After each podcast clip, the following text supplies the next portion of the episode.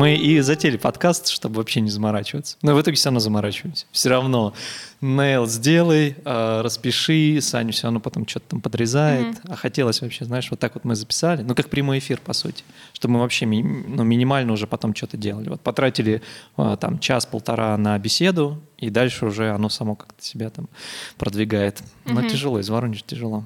Да. Ну, плюс еще, наверное, нужно обложку всегда готовить разные. Все равно что-то как-то редактировать, может что-то не понравится, что-то вырезать. Не да. знаю, мне кажется, что это все равно невозможно оптимизировать максимально. А ты сразу вот какой-то продукт уже создаешь и прям сразу готовый, или всегда над ним еще 10 правок потом? 10 правок, если не больше. Но мне кажется, что э, все время хочется доделывать, добивать, ты в процессе понимаешь, что так, тут что-то не так, или пришла какая-то новая идея по пути создания. Мне кажется, что переделывать — это нормально, это прям супер такая частая практика. Но нет риска, что ты конечной цели не достигнешь. Там все время какие-то переделки, нет вот этого финала, когда все, готово. Да, надо обрубать очень четко и себя тоже в этом плане, что все, я уже перестаю доделывать, переделывать, надо уже хоть какой-то продукт выпускать, это сто процентов. Но у тебя, ну, по крайней мере, по твоим сторис я вижу, что что-то выходит, и уже даже что-то там реализуется, продается, так сказать, масса, та же методичка. Да, давай, э, мы уже начали, наверное, да? Э, ребята, подкаст «Кто о чем?» Мы по-прежнему в нашей уютной студии, и у нас э, очередная уютная гостья, мы уже начали беседовать за кадром, и вот сейчас в кадре я сразу представлю, кто же этот человек. Мы по-прежнему себя ищем, ищем людей интересных, которые к нам приходят, и совсем скоро у нас будет новый формат отдельный, мы чуть в бизнес-среду переместимся с вами в Воронеж академическую, но об этом я обязательно расскажу. А, но первый шажочек мы вот сейчас уже делаем, потому что пошли по профессиям и достаточно редким, по большому счету. Хотя в последнее время мы о них часто слышим, а, не знаю, кто это, таргетологи, а, всякие контент-мейкеры, сторис-мейкеры и так далее. Вот напротив меня сторис-мейкер Ксюша Самойлова. Ксюша, привет. Всем привет. Да, я представитель очень редкой профессии для Воронежа. Нас всего, наверное, по пальцам пересчитать. Вот, но в целом это все можно отнести к сфере SMM, поэтому в целом я себя позиционирую как э, и сторисмейкер. Круто. Ты сразу, ну, давай так, вот ты поняла, что такая сфера есть, э, можно в нее углубиться, сразу погрузилась, или какие-то были там, ну, варианты, куда пойти? Не знаю, на завод или в сторисмейкеры, например? Нет, ну, таких альтернатив точно не было. А, я работала SMM-менеджером в рекламном агентстве нашем воронежском, и была там просто проектом, то есть человек, который берет на себя целиком проект и менеджерит его, раздает какие-то технические задания специалистам, и я была больше как менеджер. Вот. Но в пандемию я почувствовала силу, что мне можно уйти, что можно попробовать себя самостоятельно, поняла, что для меня интересно, это дизайн, это что-то визуальное, творчество, и на тот момент уже начинал развиваться сторисмейкинг как отдельное направление. И я решила попробовать, поэкспериментировать, и пошло-поехало. Так, SMM. SMM — это что-то более общее, да? Потому что сторисмейкинг — это какая-то такая частная штука, да? А более узкий сегмент, скажем так. И поэтому там конкуренция меньше, да, о, чем, о чем мы точно. говорим. А, но а, если мы говорим о сторис, это всегда Инстаграм. Ну, по, по крайней мере, у меня. Я вообще сегодня буду очень много, наверное, неправильных каких-то вещей говорить ошибаться. Ты меня поправляй, пожалуйста, Хорошо. потому что мне, мне все интересно интересно. Я вообще такой пользователь, в кавычках, социальных сетей. Э, вот даже наш подкаст «То о чем?» двигаю очень слабо. Э, Саня, мне кажется, он за кадром сидит, и за кадром больше меня эту работу проводит, потому чтобы как-то в массы это все продвигать. А я могу лишь там в кадре говорить, ребята, ставьте лайки, подписывайтесь, рассказывайте друзьям. Мы здесь стараемся в Воронеже делать э, YouTube, делать аудиоподкасты. Надеемся, что в правильном направлении движемся. Вот, возвращаясь, значит, Значит, эм, к тому, что я вообще полный профан в этой истории, мне интересно, и правда, может быть, какие-то знания, которые я от тебя сегодня получу, буду применять. Поэтому это такой, даже, может быть, не подкаст, а интервью, буду вопросы, вопросы, вопросы. Супер. Так, Инстаграм, э, сторис, э, снял, что-то там выложил, так не работает, да? Нужно углубляться, чтобы это, ну, нормально функционировало. А, ну да, есть визуальная составляющая. Мы все-таки Инстаграм такая все-таки визуальная социальная сеть, и важно уделять ей внимание, поэтому сторисмейкер можно условно разделить на две такие два фронта работы. Первое это визуальная часть, нужно загоняться с дизайном. Это не обязательно делать всем, но тем, кто любит это все как-то усложнять или какие-то крупные бренды, которым важно действительно иметь какой-то фирменный стиль, загоняются с визуальной частью и со смысловой. Сейчас уже не прокатывает выкладывает сторис «Доброе утро, мир», там какой-то кофеечек снимать, ну, то есть это реально никто не смотрит, потому что если ты хочешь в Инстаграме достигать каких-то целей, либо продавать свои услуги, развиваться как специалист, ты должен подходить к вообще контенту осознанно. И Stories — это такая платформа, такой канал, который сейчас все больше и больше набирает обороты, посты читают гораздо реже, поэтому э, в сторис много кто убегает и делает акцент на эту, как бы, этот канал.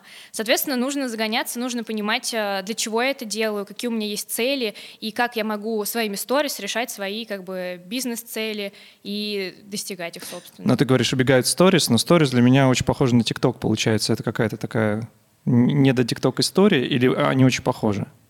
Ну, ТикТок — это вообще отдельная история, э, которая ну, в общем, в целом, да, то есть э, это такой же вертикальный формат, такой же он интерактивный зачастую, а, но все-таки это две разные платформы, и пока что целевая аудитория ТикТока немножко отличается от Инстаграма, и а, не всегда то, что можно сделать в сторис, можно сделать в ТикТоке, а в ТикТоке то, что в сторис, там заходят совершенно разные форматы и совершенно разный инструментарий того, что можно делать, поэтому я бы, конечно, так сильно не сравнивала, но определенная аналогия есть. А ты в ту сторону еще не ходила? ТикТоком не занимаешься, только инстой? ТикТок, э, короче, такая интересная вещь. Э, очень много кто э, начинает говорить, что, о, я хочу сторис, как, особенно когда видеоформат какой-то нужен, как в ТикТоке, видел классные переходы, видел классный монтаж, хочу у себя в сторис. И очень часто мы берем оттуда какие-то идеи, которые уже есть там, которые зашли там, и мы просто интегрируем их в Инстаграм-контент, и в целом получается вполне успешно. То есть я изучаю ТикТок с контекстом того, как я могу это адаптировать под свой канал работы. А в самом ТикТоке я сижу исключительно как э, юзер, не как про производитель контента. Ну, это такой пинтерест получается, да, да для Инстаграма. Да. То есть ты там черпаешь идеи и какие-то фишечки, которые можно перенести с одной платформы на другую. Угу. Да, ну, э, ТикТок вообще сейчас, э, ну, я не то, что тебе там рекомендую, но мне кажется, прям все должны, и я уже подумываю о том, я уже, точнее, я зарегистрировался в ТикТок, но еще ничего не выкладывал, просто посмотрел, как работа, так зашел, думаю, ой, там надо разбираться, что-то сложно, я еще в Инсте ничего не понял, давайте потом. Но я недавно читал новость, что Министерство иностранных дел Российской Федерации уже завело свой ТикТок и уже там словило какую-то порцию дизлайков, э, сразу же там про Навального выложили какие-то там 3-4 поста и очень много комментариев сразу от людей посыпалось посыпалось. Ну, в общем, типа, привет, все, даже вот такие взрослые серьезные дяди, они уже тоже там на, на этой платформе. Так что вполне возможно, твой просто э, сфера твоей работы будет в перспективе расширяться. Сто процентов. Да. Так, э, stories making. Есть какое-то определение вообще этой профессии? Stories maker — человек, который делает сторис. Все, да, это настолько просто. По факту, да. Ну, то есть вообще э, SMM-сфера уже давно зонировалась достаточно подробно. То есть есть копирайтеры, люди, которые занимаются исключительно текстом, есть таргетологи, которые занимаются исключительно рекламой. И появилась просто область со временем, которая тоже появилась потребность отделить от остальных, так как это реально отдельный канал, так же, как и тексты, так же, как и реклама, и это, по сути, раздел сторисмейкинга. Вот. Так что это, это все часть SMM, и это нормально, что она отделилась, просто в какой-то момент эта область, этот канал стал популярен, и поэтому люди почувствовали необходимость э, того, что, о, нам нужен отдельный специалист, который будет этим заниматься. А как те люди приходят, вот э, как они форму формулируют свои потребности, что они говорят? Вот, привет, я там, хочу себе классный сторис, или что, чего, чего им не хватает, почему они обращаются к тебе с твоими услугами? Скорее всего, как правило, это можно разделить на два таких уровня клиентов. Есть уровень коммерции, когда это прям какая-то компания или бренд приходит. Обычно там потребность э, поднять показатели продаж через Инстаграм, потому что там можно прикреплять ссылки, там можно э, раскручивать разные интерактивы, которые будут конечно вести к анонсу какого-то продукта. И можно это использовать разумно, и э, бренды чувствуют необходимость того, что так, нам нужен человек, который будет заниматься этим отдельно. Посты постами, а сторис сторисами. Вот. Поэтому коммерция — это, естественно, бизнес, какая-то заинтересованность, а не то, что мы хотим красиво. Никто особо красиво не хочет, всем нужны деньги, это абсолютно нормально. Вот. А личные блоги — это либо визуальная часть, кто-то хочет подтянуться, понять, как можно сделать симпатичней, э, и приходит за этим. И это чисто такая визуальная вкусовщина, мы просто сидим и разбираем, там, э, как можно улучшить дизайн, верстку, э, рассказываем какие-то секреты того, как можно сочетать шрифты, чтобы это было поприличнее, и в целом как бы в этом направлении двигаемся. Ну и по смыслам тоже, если это люди, эксперты, которые хотят продвигать свои продукты через Инстаграм, то приходят с запросом, что вот, я хочу как бы там продвигать свои курсы, еще что-то, что-то, не понимаю, как это делать через сторис, не понимаю, что снимать, а, как выстраивать вот эти воронки продаж, прогревы и так далее. И сторис тоже решает эту проблему, а, вот. Так что поэтому тоже могут обратиться. Но сейчас это большие рекламные бюджеты, вообще ты говоришь, вот корпоративный клиент заходит в компанию, уже прям э, активно вкладывает или пока осторожно? Значит, давайте 100 рублей закинем, посмотрим, что там, как там, типа не хотим много платить, не хотим на это тратить. Очень непонятная штука с этими сторис. Ну, рекламой я не занимаюсь, я могу сказать только то, насколько они щедры в плане оплаты работы э, самого сторисмейкера. А, сейчас это режим Дудя, да? Ну, не ну то чтобы, но в целом просто я могу... Не, может, кто-то заинтересуется, правда, скажет, блин, классная профессия, надо освоить. Ну, да, сколько, сколько можно зарабатывать? Профессия классная. А, можно заработать много, потому что люди ну, специалистов, как обычно, недостаточно, как и качественных SMM-менеджеров до сих пор недостаточно, хотя уже все, кому не лень, написали в шапке профиля SMM-менеджер, помогу вам там с Да, постиками. они даже есть на Авито, я видел таких прям. Во, во, во. Вообще вот везде, даже там, где ты их не, не ожидаешь встретить, они уже есть. Да, поэтому StoriesMaker то же самое. Кто уже, э, кто только не написал это все, но тем не менее специалистов таких с какой-то э, маркетинговой базой, с хоть каким-то пониманием того, как все это функционирует, очень мало. Поэтому заходить в профессию можно и, и до сих пор, и сейчас, это все еще в потребности.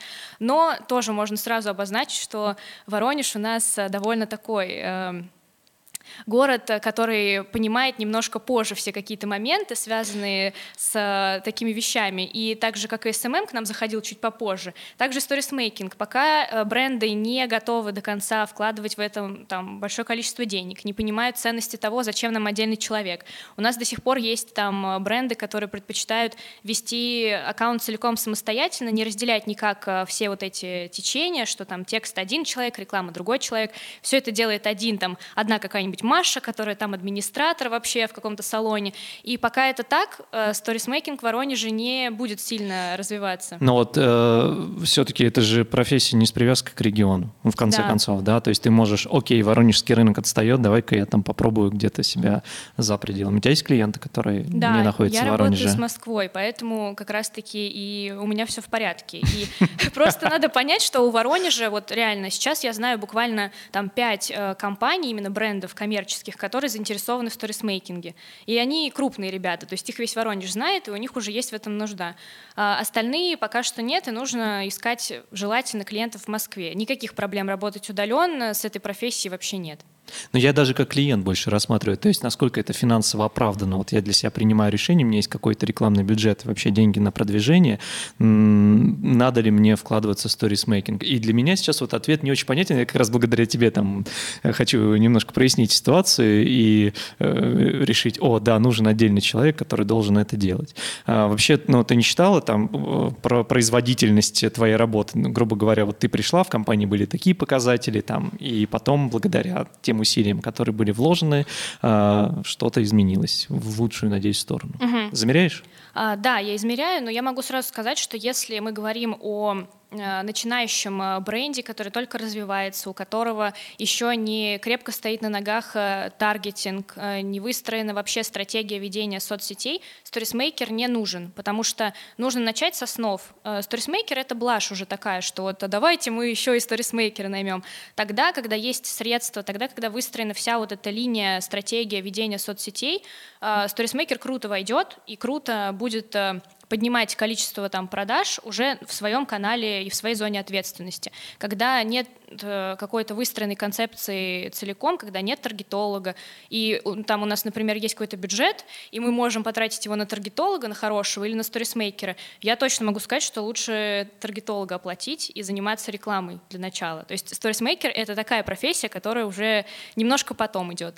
Ну и, наверное, это когда у тебя уже, ну, у твоего аккаунта есть аудитория определенная, да, потому да. что, хотя, наверное, есть инструменты и рекламы в сторис, да, ты как- как-то да, пользуешься, да, но... или это вообще вообще не про тебя, это уже Это все таргетологи. То есть э, мы можем работать в связке с таргетологом. Вот в одном проекте мы так и делаем, что э, он может э, со мной обсуждать какие-то рекламные креативы, которые я ему делаю для сторис, и он их запускает. Но э, нет такого, что я целиком э, этим занимаюсь. Скорее работаю по техническому заданию, потому что таргетинг — это другая вообще сфера. Ее нужно изучать отдельно, и мне кажется, что каждый специалист должен заниматься своим делом, вот, и в таргетинг я не лезу особо. Да, это правда, это правда, я согласен, не надо, потому что где-то точно будет хуже получаться, и круто, когда команда работает, здесь специалист, здесь, здесь, и вместе там получается достичь больших результатов однозначно. А, но, как, как я понял, получается у тебя больше работа дизайнера, да, или нет? Или я, это очень грубое сравнение? Нет, сравнение довольно уместное, потому что, по сути, я оформляю. Ну, то есть есть какая-то смысловая часть, это как раз-таки больше про маркетинговую какую-то основу, и оформительская история, что сторисмейкер — это реально дизайнер на минималках, потому что это человек, который не умеет там делать какую-то классную верстку журналов, типографии, каких-то ну, масштабных вещей, это просто ну, очень узкая заточка под э, такой дизайн сторис. Но в моей как бы перспективе я очень хочу дальше углубляться в дизайн в общем, потому что я понимаю, что мне это нравится, у меня есть хорошая база и просто вопрос такого более фундаментального изучения, которое я прям чувствую, что пора, нужна такая э, базовая фундаментальное понимание вообще, как работает дизайн. Вот. А, по, по дизайну понятно, а вот наполнение текстовое, это уже копирайтеру нужно обращаться, или ты тоже ну, в работу сторисмейкера это также входит? Нет, это работа, работа с текстом. Да, потому что это больше про смыслы, это про выстраивание как раз-таки сюжетной линии, правила сторителлинга, как это правильно подавать, с чего начинать историю. Э, нельзя сравнивать копирайтинг э, там, текстовый в постах с тем, что какие тексты в сторис, поскольку там, как правило, очень небольшие подписи, вот, это скорее про качественное изложение вообще большой истории, как ее разложить на, декомпозировать на вот эти составляющие, в каком порядке их рассказывать, чтобы больше цеплять и якорить пользователя на то, чтобы досмотреть посмотреть, остаться, нажать на кнопочки, ответить на сторис, ну, то есть какую-то активность проявить. Это больше не копирайтерская работа, а так, головой надо подумать, как это все рассказать. Да, кстати, мы недавно вот с э, Саньком обсуждали, э, мы делаем каждому выпуску такую нарезку, и к нашему обязательно сделаем, то есть нарезка из фраз, э, там, ты сказал, я сказал, там, чихнул, не знаю, там, подышал, и, соответственно, из всего этого на 15 секунд мы нарезаем. А, у меня идея какая? Мы когда отсматриваем материал, я выбираю выбираю кусочки, где, э, ну, по смыслу их можно склеить как-то интересно. То есть в разговоре они не друг за другом стояли, это какое-то нелинейное повествование. Но вот если взять там вопрос отсюда и ответ отсюда, то получается что-то прикольное. Я вот так думал, всегда думал до последнего момента, когда мне Саша обратил внимание, говорит, да так не надо, нужно просто какие-то яркие фразы, такие крючки э, кидать, и все, потому что за 15 секунд человек не успевает обработать информацию. Кстати, как вот с этим работать? Потому что много текста нельзя, да, не успеет прочитать, к примеру. А, и, и там, может быть, кто-то вернется, да, еще раз там перечитает, сторис поставить на паузу. Я, кстати, до сих пор не умею это делать. По-моему, нельзя, да? пальчиком на экран. И держишь? И держишь все, да. Шок. Ребя... Вот, вот он я, ребят. Обращайтесь, могу потупить. Ну, э, на самом деле, не то, что потупить. я реально, я вот, как я тебе и сказал, я такой пользователь, который... Вот я пальчиком так не делал, я просто а, не успел прочитать. Ладно, еще раз назад нажму. Я не знала, что так кто-то делает. Офигеть. Мне 36, я еще не такое делаю.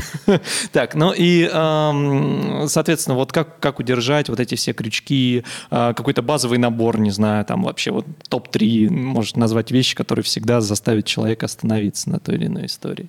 Есть у тебя такое? Или каждый раз по-разному? Ну, э, каждый раз по-разному. Это вообще сила контекста, потому что то, что человек останавливается на твоей сторис, это уже какой-то бэкграунд. То есть э, э, он тебя знает, ты там в прошлые дни что-то рассказывал, рассказывал такое, что сейчас интересно остановиться и посмотреть, как там э, развивается событие. Но самый классный прием, это, конечно, который используют все, это декомпозиция, то есть есть какая-то огромная история, ты хочешь ее рассказать. Ты можешь рассказать ее а, тремя сторис, разговорной головой за 15 секунд, ну, то есть 45 секунд и три раза по 15. Ну, и, да. и, и в, целом, в целом ты уместишь вообще все, что хотел, но это не будут слушать, не будут а, долго вникать и понимать вообще, что там происходит, и ты можешь те же там историю историю в 45 секунд разбить на какие-то компоненты, где э, какое-то начало, зачин, как в сказках. Потом ты рассказал это говорящей головой, потом ты добавил какой-то текст. То есть следующий сторис э, лучше, короче, комбинировать э, виды контента. То есть если ты рассказал что-то в видеоформате, следующее лучше текстом статично. Потом дальше, э, если это была говорящая голова, то какое-то видео, но не говорящей головы, из какого-то другого ракурса. Э, то есть, э, во-первых, это визуально должно меняться. Человек не должен мотать кучу сторис и видеть тебя, сидящего в одном и том же месте. Ну да, чуть-чуть положение изменилось. Здесь под 45, а здесь под 90 градусов голова. Не, ну лучше прям кардинально менять, конечно. То есть, опять же, план передний, средний, дальний. Лучше как-то это все максимально человеку, чтобы глаз не приедался к тому, что он смотрит. И поэтому а, тут очень много приемов как раз э, совмещения разных э, контентных единиц, то есть что-то текстом, что-то видео. А, классно еще работают субтитры, то есть если хочется загнаться, и если уж есть разговорный сторис, то классно накладывать субтитры, потому что у человека элементарно вот этот а, триггер интриги, он увидел только одну фразу, понял, что она сейчас сменится, и в целом даже не включая звук, он может понять, о чем ты говоришь. И это тоже как бы важная такая фишка, поскольку не все включают звук на сторис. Ну, то есть много каких-то моментов. Да, это... я сейчас должен сказать, что я не знаю, как включать звук на сторис. Тогда я полностью опозорюсь, и мы можем заканчивать запись этого подкаста.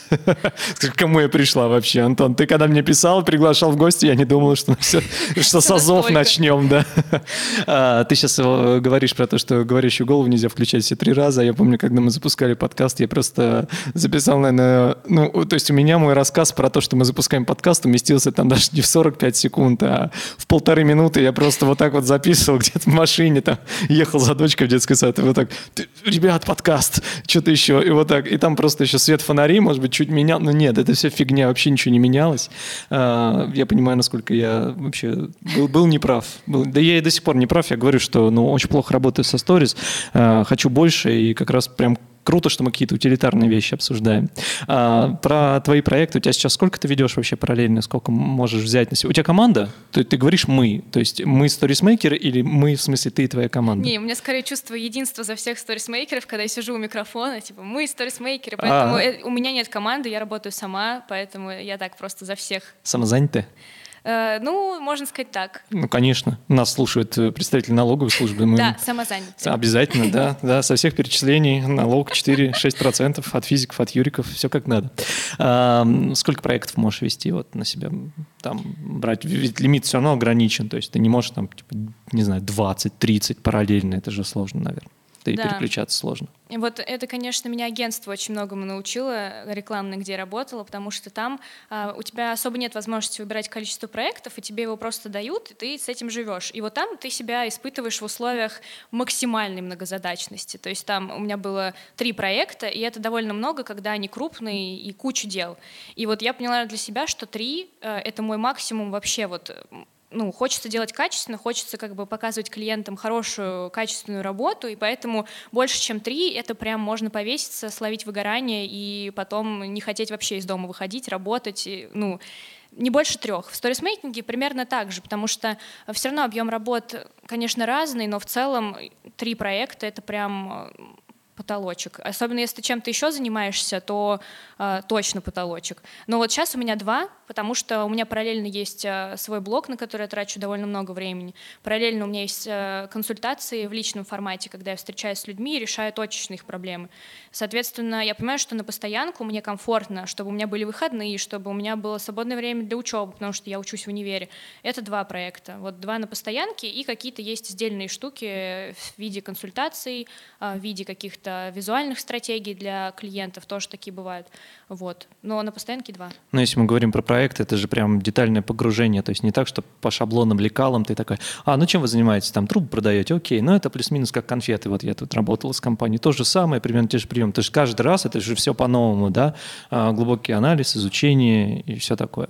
А, как а, происходит, вот, допустим, утверждение каких-то сторис? Тебе дают на откуп и говорят, занимайся, мы доверяем, ты специалист специалист? Или приходится там каждый пост, э, каждую сторис утверждать? заказчиком? С каждым клиентом по-разному, все очень специфические, то есть э, такого единого шаблона нет. Есть клиент вот э, московский, с которым я работаю, э, мы были по согласованию всего месяц, то есть мы созванивались, обсуждали общую стратегию, и месяц я присылала то, что я делаю. Потом мы словили коннект, и мне сказали, все, мы тебе доверяем, это просто твой канал, рассказывай нам про результаты, рассказывай, что там происходит. Если есть какие-то супер прорывные штуки, ты увидела там классные проценты, классные охваты, а, просто присылай, делись, мы только будем рады. Ну, то есть это полная самостоятельность. И в этом круто работать, потому что, по сути, это такой, как будто мой второй блок, который я веду, мне абсолютно доверяют этот процесс, и все хорошо у нас. А вот второй проект, там есть согласование, потому что это флористический, там очень много ценников, позиций, они меняются, и мы всегда согласовываем вот эти вещи вещи, что нужно сейчас заанонсировать побольше, что поменьше, чтобы я с ценами не запуталась, поскольку а, рынок такой специфический, очень много всего, и, естественно, мы согласовываем, чтобы я просто не это, не дезинформировала пользователей. У меня, знаешь, как, какие есть опасения? Ну вот э, у меня ивент-бизнес, и, соответственно, в ивенте кажется, что если ты на аутсорсе берешь какого-то работника, который там, а, особенно вот э, эм, не знаю, рекламную часть ведет, который потом на конечных потребителей транслируется. А ты думаешь, насколько он хорошо сможет э, погрузиться в тему и действительно передавать то, что кажется правильным тебе. А, но это надо делать, безусловно, потому что ты не можешь просто сам все контролировать и сам всем заниматься. А, но здесь вот так, такой момент, что я бы, наверное, вот мне понравился первый вариант, когда месяц работаешь, понимаешь, что человек прям словился, все окей, и потом отпустил. Потом уже просто, ну, знаешь, что у тебя там все хорошо. То есть тебе дают пароль от аккаунта, и ты как бы все, что касается сторис, это все на тебе. То есть никто там не трогает. Никто не может случайно там э, какую-то свою э, впихнуть, потому что у тебя какая-то выстроенная история. Ну, к примеру, знаешь, у кого еще доступ? Директор компании, назовем его так, да? Директор компании решил вот, что вот сейчас вот это видео, а у тебя там уже э, проектная работа. Вот как с этим бороться? Или все, они говорят, ты говоришь, я все забираю, ребята, все, вы туда как бы не лезьте. Слушай, ну это про качественное, наверное, выстраивание взаимоотношений с клиентом. У меня были такие случаи, они были в основном э, в агентстве, потому что там, правда, очень такие бывают серьезные, высокопоставленные клиенты, крупные компании, и там, э, ну, так специфически иногда выстраивались отношения, это было тяжело, но, с другой стороны, меня это научило с берега договариваться четко. Ну, то есть вообще вот качественный там первый созвон, первая встреча — это залог вообще всего успеха. И вот если ты проговоришь, что, ребята, давайте вот решим, если вы хотите хотите вмешиваться, то тогда определить вот эту э, сферу этого вмешивания, как вы это делаете, там, не знаю, пишите мне в личку какие-то правки, или мы согласовываем заранее, или вы там присылаете мне материал, который вот точно надо выложить завтра, и мы двигаем тогда весь этот контент-план и меняем. И вот сейчас у меня таких проблем нет, слава богу, у меня все клиенты адекватные, классные ребята, которые вот с берега со мной договорились, мы все поняли, и у нас никогда такого не было, Фу, реально, очень классно. Я прям рада, потому что мне есть чем сравнивать, что бывает по-другому. Вот как ты говоришь, когда вообще просто какое-то вмешательство а, в, рабочую, в рабочее пространство. Такого нет, и это просто результат э, качественного знакомства, качественного общения на старте. Но э, работа сторисмейкера, вот я сейчас думаю, она э, такая сопровождающая всю жизнь компании, там, не знаю, какого-то блогера, человека в сети, э, или это проектная работа? То есть ты можешь прийти на три месяца, там что-то поделала, настроила и а, там побежала дальше брать другого клиента. Как это, как, как правильно, если вот ты э, решил, что Storix Maker тебе нужен? А, есть два пути, вот а, как сейчас может быть. А, если у тебя есть запал делать самостоятельно, то в целом ты можешь поработать плотненько там месяц, но сразу обозначить, что, друг, я нанимаю тебя на месяц, нам нужно с тобой там проработать визуальную сторону, там сделать фирменный стиль, понять вообще стратегию, с тобой работать человек месяц, и в конце просто надо попросить все инструкции, как там повторять этот дизайн, попросить все шаблоны, попросить какой-то, может быть, контент наперед, как это все будет э, там, дать какой-то фидбэк по первому месяцу, что шло хорошо, что шло плохо. В целом, теоретически реально взять человека на месяц, все у него поспрашивать, ну просто с берега это обсудить, и попрощаться. Но многие выбирают более такой ленивый путь, когда мы просто платим человеку, он занимается своим делом, и все. Вот. И поэтому я топлю за второй вариант, потому что это более осознанный, качественный подход вообще. Мне, мне самой хочется делегировать вещи, которые я не умею, людям, которые это умеют, и мне кажется, это вообще здравая история. Ну да, ты же э, не, не знаю, там, не приходишь к парикмахеру, потом, о, все, я увидел, как стригу, ты научился, сейчас буду сам себя в ванной там подстригать. Вот Нет, ну, ты же на протяжении всей жизни, я просто про это как раз, да, что сторисмейкер, он с тобой как бы теперь вот, если ты нашел своего, то тебе с ним двигаться долго. Желательно, да. Так да. будет просто. Но это получается, что у тебя несменяемость клиентов будет. Вот у тебя сейчас два, ты говоришь, там три, а больше не возьмешь, они с тобой навсегда. То есть не, не будет ротации. Я ты рада, переживаешь? Я рада, потому что, ну, вот с первыми ребятами я работаю с прошлого лета, а с, со вторым московским клиентом с октября.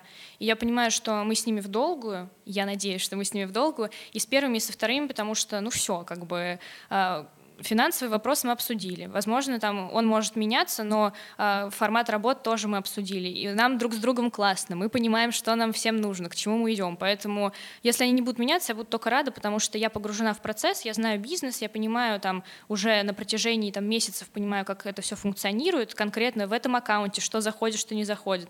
И у нас классные результаты, классные отношения, и вообще все супер. Но самое главное, чтобы творчество не стагнировалось, потому что mm-hmm. если клиент не готов к экспериментам, а тебе хочется чего-то нового, безусловно, потому что ты же не можешь просто, опять-таки, да, там шаблонно работать, одни и те же приемы использовать, ты думаешь, а вот это попробуй, а вот так, вот так. Если они готовы, то да, это супер вообще. Так, с такими надо там идти и держаться за них, безусловно.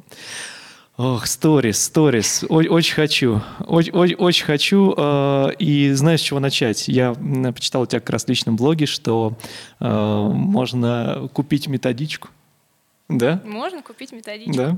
Но ты, э, для тебя это первый опыт, когда ты своими знаниями на бумаге, ну, на бумаге, не знаю, на цифровой бумаге делишься с аудиторией? Да, это вообще первый мой опыт, когда я запустила какой-то массовый продукт. У меня довольно активная аудитория э, сейчас, и я как-то вообще делала это впервые, это было так интересно и так страшно, потому что это какая-то ну, тотальная ответственность перед всеми, кто тебя смотрит, потом тотальная ответственность со всеми э, пообщаться в директор, сплотиться, передать материал, и я не думала, что будет э, так много ошибок моих, так много каких-то неучтенных э, штук, но мне кажется, это всегда, когда запускаешь что-то впервые, ты думаешь, блин, я все продумал, можно как бы в путь отправляться, а потом по пути ты понимаешь, что ты половину забыл, половину не указал, э, там, не сделал правильную форму оплаты, еще что-то. Ну, короче, Вчера сыпалось все, но это было так интересно, потому что это такой опыт э, непередаваемый. И если бы я это не сделала, я бы и не поняла, как надо. Поэтому... Но это вот-вот на днях было. Вчера, да, это был вообще ужас. Ну и ужас, и здорово, и классно. Ну, короче, впечатления очень такие контрастные, но а, запускать что-то свое — это какое-то невероятное чувство, реально. Не, ну ты сейчас говоришь, что что-то не доделал, это касается исключительно какой-то, ну, технической составляющей, да. а внутри-то само наполнение там как бы... Да, да, да, это все, да. Просто именно техническая часть, вот этот путь клиента, что он мне написал, потом получил вот это, потом ответил мне этим, потом там, ну, все это можно было оптимизировать гораздо проще, как-то все настроить. Я уже сейчас знаю, как, у меня есть понимание, но вот эта техническая организационная часть, это прям вчера я почувствовала, что мне не хватило компетенций, но здорово, потому что в следующий раз будет по-другому. А, там, если мы говорим про содержание, так чуть порекламируем, да, тот продукт, который ты выпустила, а, там прям вот для таких, э, как я, базовых ребят, или уже нужно быть продвинутым, Нет, вот понимать? как раз э, в чем э, проблема ниши, в которой я работаю, у нас вот есть какая-то база сторисмейкеров, таких выдающихся, если так можно говорить, по России, которые зашли в этот рынок первые, больше всех прочухали, как это все делать, а, и вот это сообщество, в том числе я себя к этому отношусь, ношу, потому что я просто тоже одна из таких э, давних ветеранов этой профессии. А вот, мы стали делать продукты друг для друга, какие-то сложные вещи, сложные какие-то мастер-классы внутренние, где мы приходим сами друг к другу и просто рассказываем, что нового узнали. И захотелось сделать какую-то вещь, которая вот как раз для чайников, для простых людей, которые не понимают, как э, остановить сторис, поставить ее на паузу, не понимают, как там можно прочеркнуть линию по прямой, там, которая будет просто такой подчеркиванием текста, не понимают, как, ну, какие-то элементарные элементарные вещи, которые мне кажется, что уже знают все, не знают. И вот как раз-таки методичка, она для таких, чтобы у всех как-то поднялся базовое понимание, как работать ну, визуально вообще с этой платформой. Ну что, ждем всплеска хороших сторис. Да, красивых. Да, будем надеяться. Да, есть какие-то тенденции сейчас? Вообще, вот, ну, ты говоришь, у вас сообщество, да, вы делитесь. А, ну, не знаю, какая-то мода, типа, вот в этом сезоне модный там э, какой-то фиолетовый цвет, лазурный в следующем году. Что такое? Как, как вообще сейчас, если мы говорим про текущую ситуацию? Что сейчас модно, может быть, какие-то там топ-3 главных фишки, которые надо использовать обязательно вот, вот сейчас, 2021? Но есть то, что делать точно не надо. Это как давай, бы отдельно. Давай, что не надо. Записывать э, говорящую голову без подписи даже о чем ты там говоришь. Это просто, ну, точно не надо.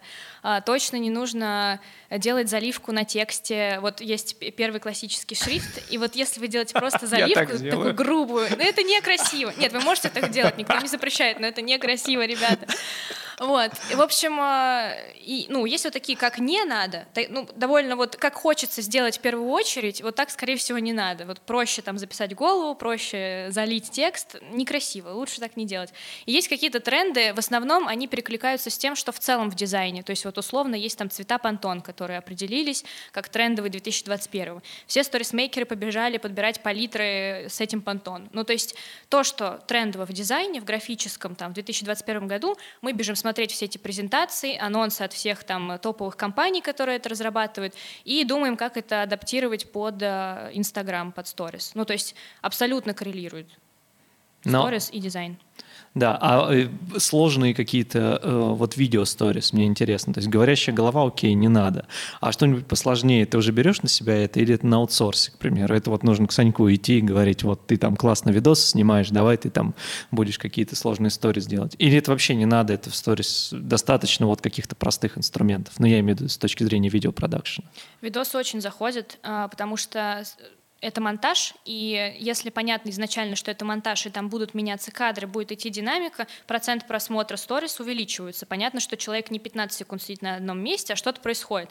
Естественно, это влияет на количество просмотров, алгоритмы понимают, что, о, эта сторис интересна, выведем ее в топ, а поэтому видеоконтент популярен. И вот, например, с флористическим мы работаем в связке, что у нас есть видеооператор, и, например, есть съемка тематическая, я подкидываю идеи, собираю все референсы, иду в ТикТок, смотрю, что можно там адаптировать под флористический аккаунт, скидываю это все видео оператору, и мы приходим вместе и делаем это. Но в целом есть идеи, которые я могу повторить, потому что, опять же, ТикТок — это платформа, где все снимают в основном на телефон, и также на телефоне это реально повторить. Если ты в этом шаришь, то классно предлагать клиентам, что вот мы вам и ТикТоки поснимаем, и классные а, видео помонтируем, это только приветствуется, это заходит, это здорово. Но опять же, если есть а, средства материальные выделять там на отдельного человека, который будет монтировать, это очень здорово, потому что это другое качество контента.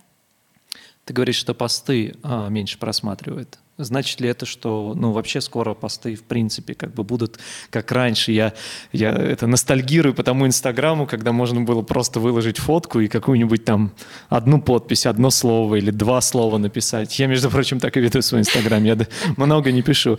И мне кажется, гляньте, как люди там расписывают что-то. Ну, сейчас как в какой-то момент это было прикольно, когда это только началось. А сейчас кажется, что вот эти все умные мысли, они где-то начали повторяться. Знаешь, я у многих людей плюс-минус одни и те же выводы читаю, и да, уже, уже, уже этого не хочется. И, наверное, просто потому, что сам ТикТок уже привил э, желание там побыстрее что-то там пролистать, посмотреть, и сторис этому помогает. То есть мы вернемся, да, к тому, что уже э, там э, фотки в ленте, они будут не так актуальны, как сторис.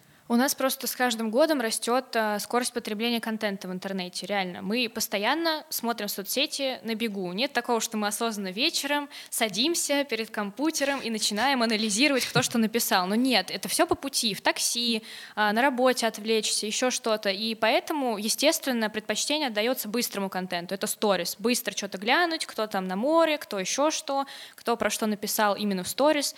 А, посты — это нужно прям залезть, почитать. Не у всех есть на на это время, и, как правило, мы читаем только тех, кто нам прям супер интересен, кто вот там, ну, условно, там, Дудь что-то написал, мне интересно, я прочту его пост, но далеко не всех. Поэтому, мне кажется, с каждым годом это все больше будет усиливаться в сторону а, такого визуального или звукового контента, поэтому сейчас подкасты выстреливают, опять же, потому что все слушают на бегу, идут куда-то, вот, скорее всего, сейчас тоже а, там вот эта подкаст-платформа аудио, ну, все по пути это слушают, когда есть вот какое-то время просто как бы через ухо воспринять какую-то новую информацию. Ну, я только так, да, только так. Ну так, вот. чтобы я прям сел и, ой, сейчас послушаю подкастик. Да-да-да. Мне такого нет. Даже дома там элементарно какой-нибудь салат нарезаешь там или что-то делаешь, э, там, наушник в ухо и погнал, то есть параллельно. Я да. даже в какой-то момент думаю, что я чересчур много, знаешь, потребляю подкастов. То есть мне кажется, что где-то надо остановиться, потому что это уже стало нормой жизни, что они все время вот со мной, когда я там не занят диалогом, в офлайне, когда не взаимодействую с другими людьми, у меня всегда какая-то еще информация идет. Не успеваю, мне кажется, уже переработать. Нужно иногда вот послушать, и какой-то вакуум должен быть, чтобы ты эту информацию э, в себя впитал. Ну вот мы сейчас про сторисмейкинг рассказываем всем, потом все такие, о, так, подождите. Я послушал, дайте два часа переварить, открыть и понять, что мне это надо. Так, мы с тобой, кстати, э, начали говорить о том, насколько это, э, ну, как бы вообще интересная работа с точки зрения финансового обогащения, но... Нас... Как завернул. Ну да, да, да. Но, кстати, мы не сказали конкретные цифры, они не нужны. В целом, твоих комментариев о том, что это классно, ребята, давайте, развивайтесь. Ну, а где получать знания? То есть это вот как э, ты, ты, ты из SMM вышла, то есть у нас же нет, правильно, факультета stories making а? Ой, да, нет. Нет, где, где, где брать знания? То есть самому черпать из интернета какие-то мастер-классы и все? Ага, ну, сейчас Методичка, нет, опять-таки. А, ну, вот рассказываю. Сейчас как бы нет каких-то фундаментальных штук, которые помогут а, освоить эту историю прям супер э, в общих чертах. То есть надо понимать, что сторисмейкинг — это маркетинг и дизайн. Э, маркетинг я успела чуть-чуть по потреблять, так сказать, в рекламном агентстве, потому что я туда нырнула и очень резко оказалась в этой среде. И там ну, мне действительно это помогло понимать вообще все, что происходит.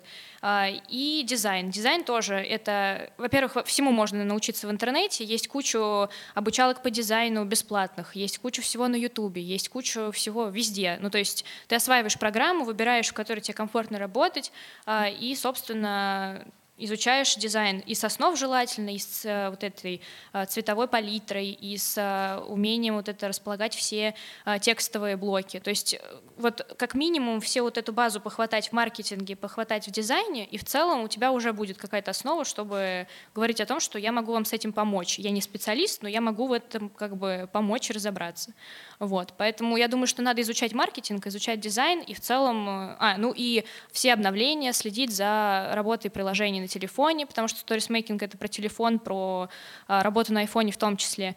Соответственно, изучать эту область тоже, смотреть, какие есть а, обновы, нововведения, какие приложения, что там можно делать, а, смотреть за другими, какие есть тренды. Потому что я училась самостоятельно, ну то есть просто смотришь по сторонам осознанно, учишься дизайну, учишься маркетингу, и в целом все получается. Должен ли при этом быть хороший вкус? Это или не обязательно?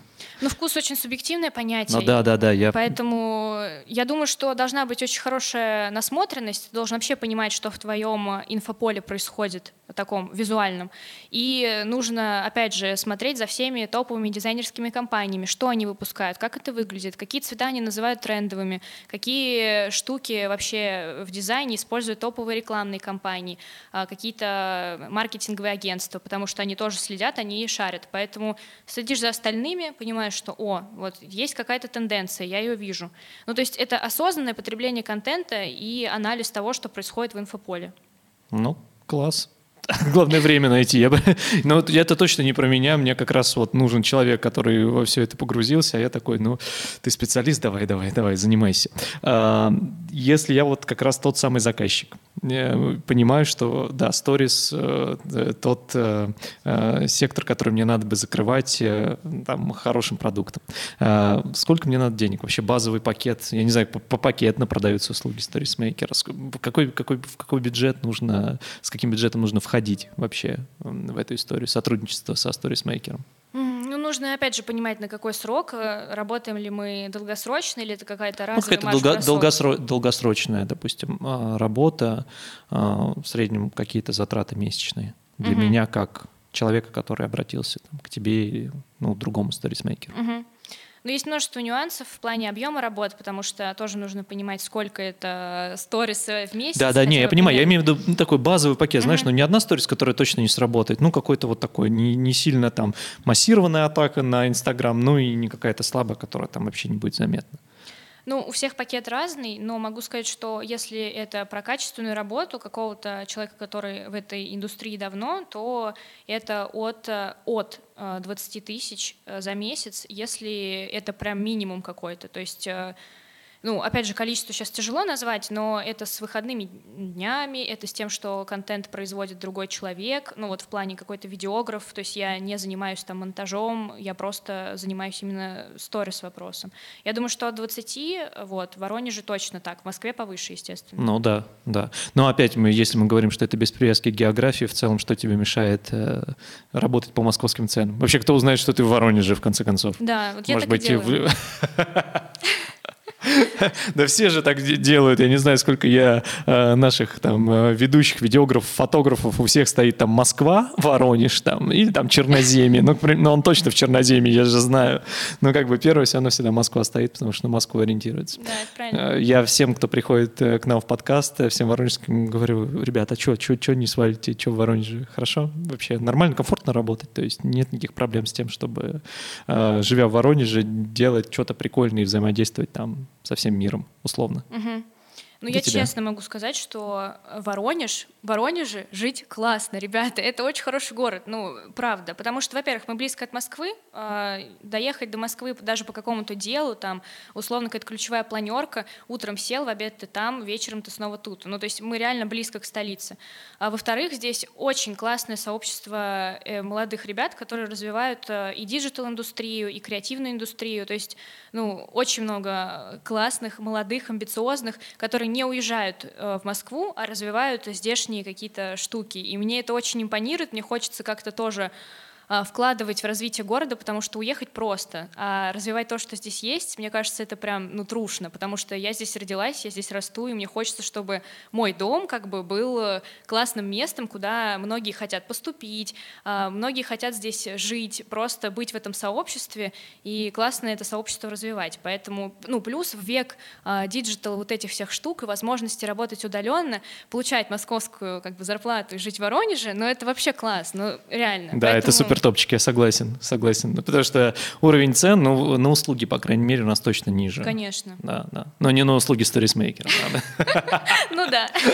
А, про digital ты говоришь, про IT. Вообще у нас вот как раз идея, которую я в начале выпуска сегодня сказал. Ребят, мы хотим побольше видеть IT-специалистов у нас здесь в кадре, и мы обязательно это будем делать. Мы уже договорились, кстати, к нам придут специалисты разных IT-компаний. У нас же много их вообще, сколько в Воронеже прям крупных IT-компаний, сотрудников, между международного уровня компаний. Вот, у них там тоже классный там образовательный проект и все остальное, мы об этом будем говорить. Ксюш, э, я не знаю, что-то мы еще должны про StoriesMake Кинг рассказать, но мне так уже много информации, уже как бы хочется все это переваривать. А давай скажем о том, что можно как бы, что методичку твою забрать и в целом уже погрузиться еще больше, да? Ну, в целом, да. Если, ну, методичка, она ты даст... так не, не, э, не скромно я тебе вывожу все, я вижу, что ты достаточно э, скромно о себе говоришь, так пытаешься просто мы там, сторисмейкеры, то есть не как бы не я, да, вот ну, этого это я тяжело, нет. Так, я да, молодец. Но когда ты все равно создаешь какую-то свою продукцию, оно же там твое я в первую очередь. Вот. А, достаточно будет для того, чтобы уже познакомиться с этой профессией, понять, надо тебе, не надо это, да? Однозначно, да. Она поможет э, разобраться в базе, понять вообще, что сейчас э, трендово, модно в плане каких-то визуальных штук, понять, как их делать технически и как бы, но это больше для себя, то есть это не так, что, о, я прочитал методичку, пошел работать сторисмейкером, нет, скорее это просто, я прочитал методичку, и теперь я могу как бы делать себе сторис красивыми, классными, вот так да. Так, у сторис э, еще долгая жизнь, я имею в виду, что не закончится это все там в 2021 или там все вакцинируются, и сторис прекратят быть интересными. Ой, не надеюсь, знаю. нет, надеюсь, нет. И думаю, что так не будет. Хотя Инстаграм сейчас немножко сдает позиции, все переживают, что он скоро умрет. А, такое может произойти, но не в ближайшие, я думаю, пару лет точно. Так что пока что живем, наслаждаемся Инстаграмом. Без работы не останешься. Да, я точно не останусь. Я на это надеюсь. Ребят, давайте себе пожелаем того же. Спасибо огромное. Ксюша, тебе спасибо, что ты пришла сегодня. В такую погоду, там за окном вообще черт что происходит, но э, здесь у нас тепло, уютно. Вот. Да. И хорошо. Классная беседа. Спасибо. Спасибо большое. Спасибо.